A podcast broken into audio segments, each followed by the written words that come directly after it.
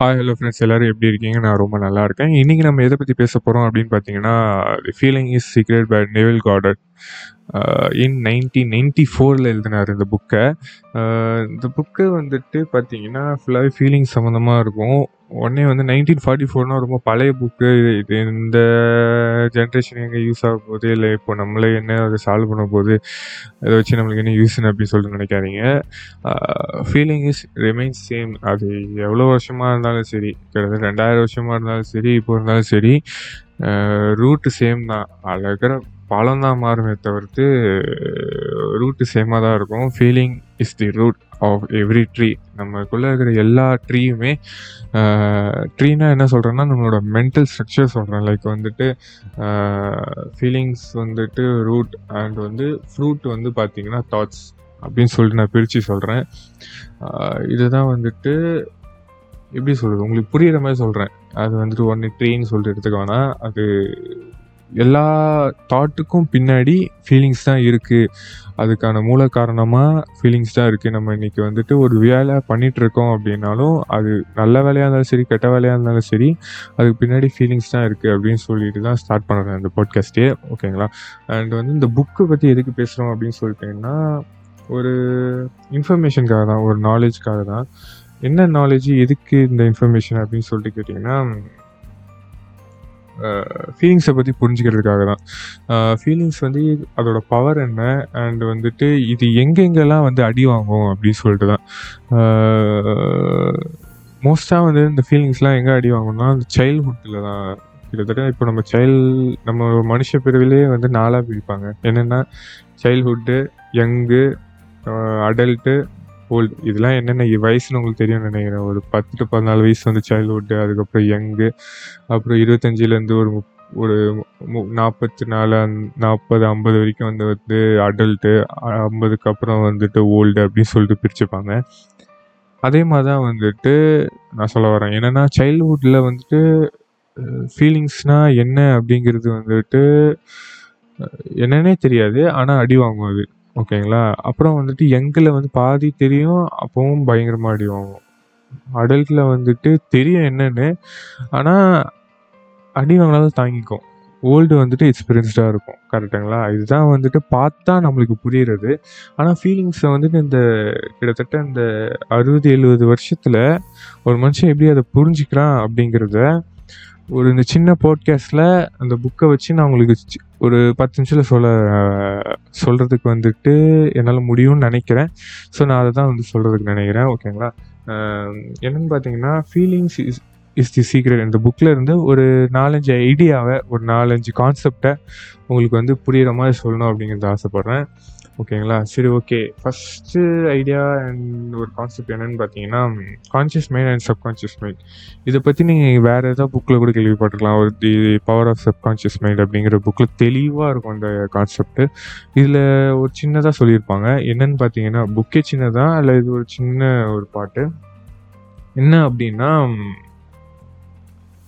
கான்ஷியஸ்ங்கிறது அப்படிங்கிறது வந்துட்டு captain of the ship and வந்து சப்கான்ஷியஸ் மைண்டுங்கிறது வந்து பார்த்தீங்கன்னா அதில் இருக்கிற அந்த ஷிப்பில் வேலை செய்கிற ஆட்கள் மாதிரியோ இல்லை அந்த மோட்டர் மாதிரியோ அதாவது சப்கான்ஷியஸ் மைண்டால் தனியாக இயங்கவே முடியாது. ஆனால் கான்ஷியஸ் மைண்டால் தனியாக இயங்க முடியும்.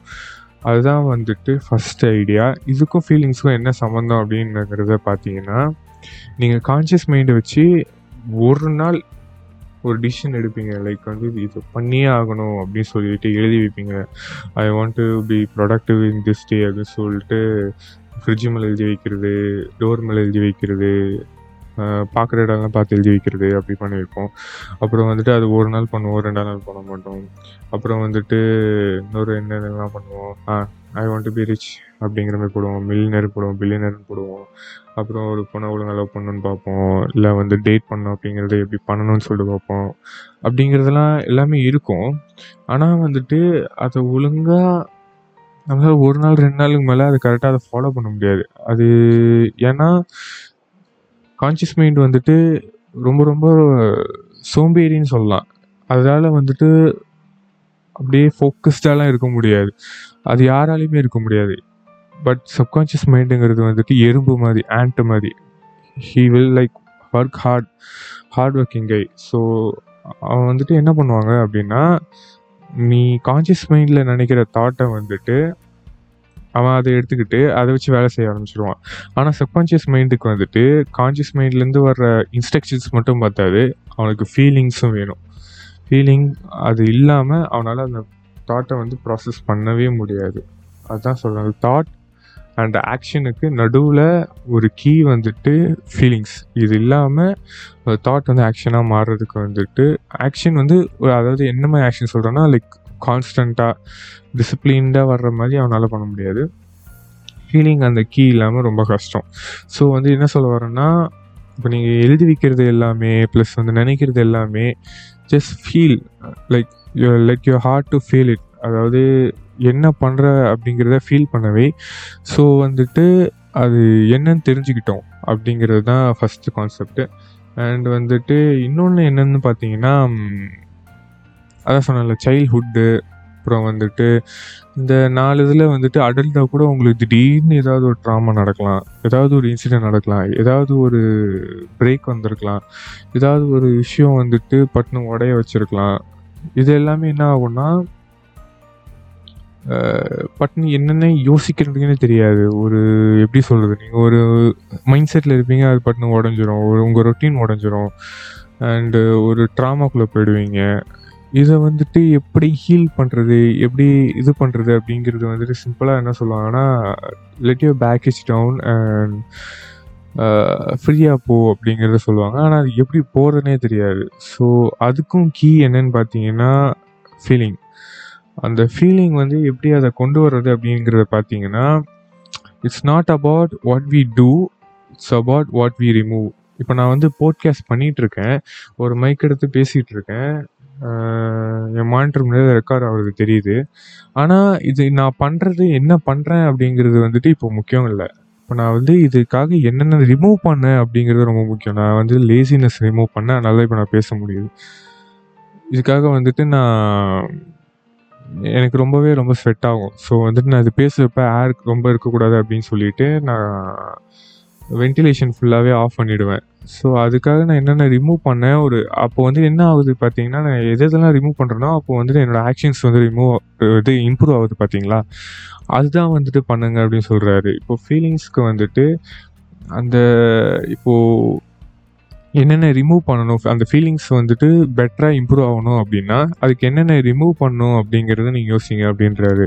கரெக்டாக வந்து என்னென்ன ரிமூவ் பண்ணலாம் அப்படின்னு பார்த்தீங்கன்னா அந்த பழைய பிலீஃப்ஸ் வந்துட்டு இருக்கிறது இந்த பழைய பிலீஃபை வந்துட்டு பிலீஃப்னா என்னென்னா நம்பிக்கை. நம்பிக்கை என்னென்ன நம்பிக்கை வந்து நம்மளுக்கு நல்லது கெட்டது அப்படிங்கிறது என்னென்னா ஒரு நம்பிக்கையை வந்து நீங்கள் வச்சுட்ருக்கப்போ அது உங்களை வந்துட்டு லிமிட்டே பண்ணக்கூடாது. அதாவது ஒரு சர்க்கிள்குள்ளேயே இரு அப்படின்னு சொல்லிட்டு அந்த நம்பிக்கையை சொல்லவே கூடாது. அந்த நம்பிக்கை வந்துட்டு உங்களை அதையும் தாண்டி போ அதாவது ஃபுல்லாக எக்ஸ்ப்ளோர் பண்ணுன்னு சொல்கிற மாதிரி இருக்கணும். அதுதான் வந்து ஒழுங்கான நம்பிக்கை அப்படின்னு சொல்லிட்டு சொல்கிறாரு அப்புறம் வந்து பார்த்தீங்கன்னா இந்த நெகட்டிவ் தாட்ஸ் இந்த தப்பாக நினைக்கிறது இதுவாக பண்ணுறது அப்படிங்கிறதெல்லாம் இருக்கு இல்லையா?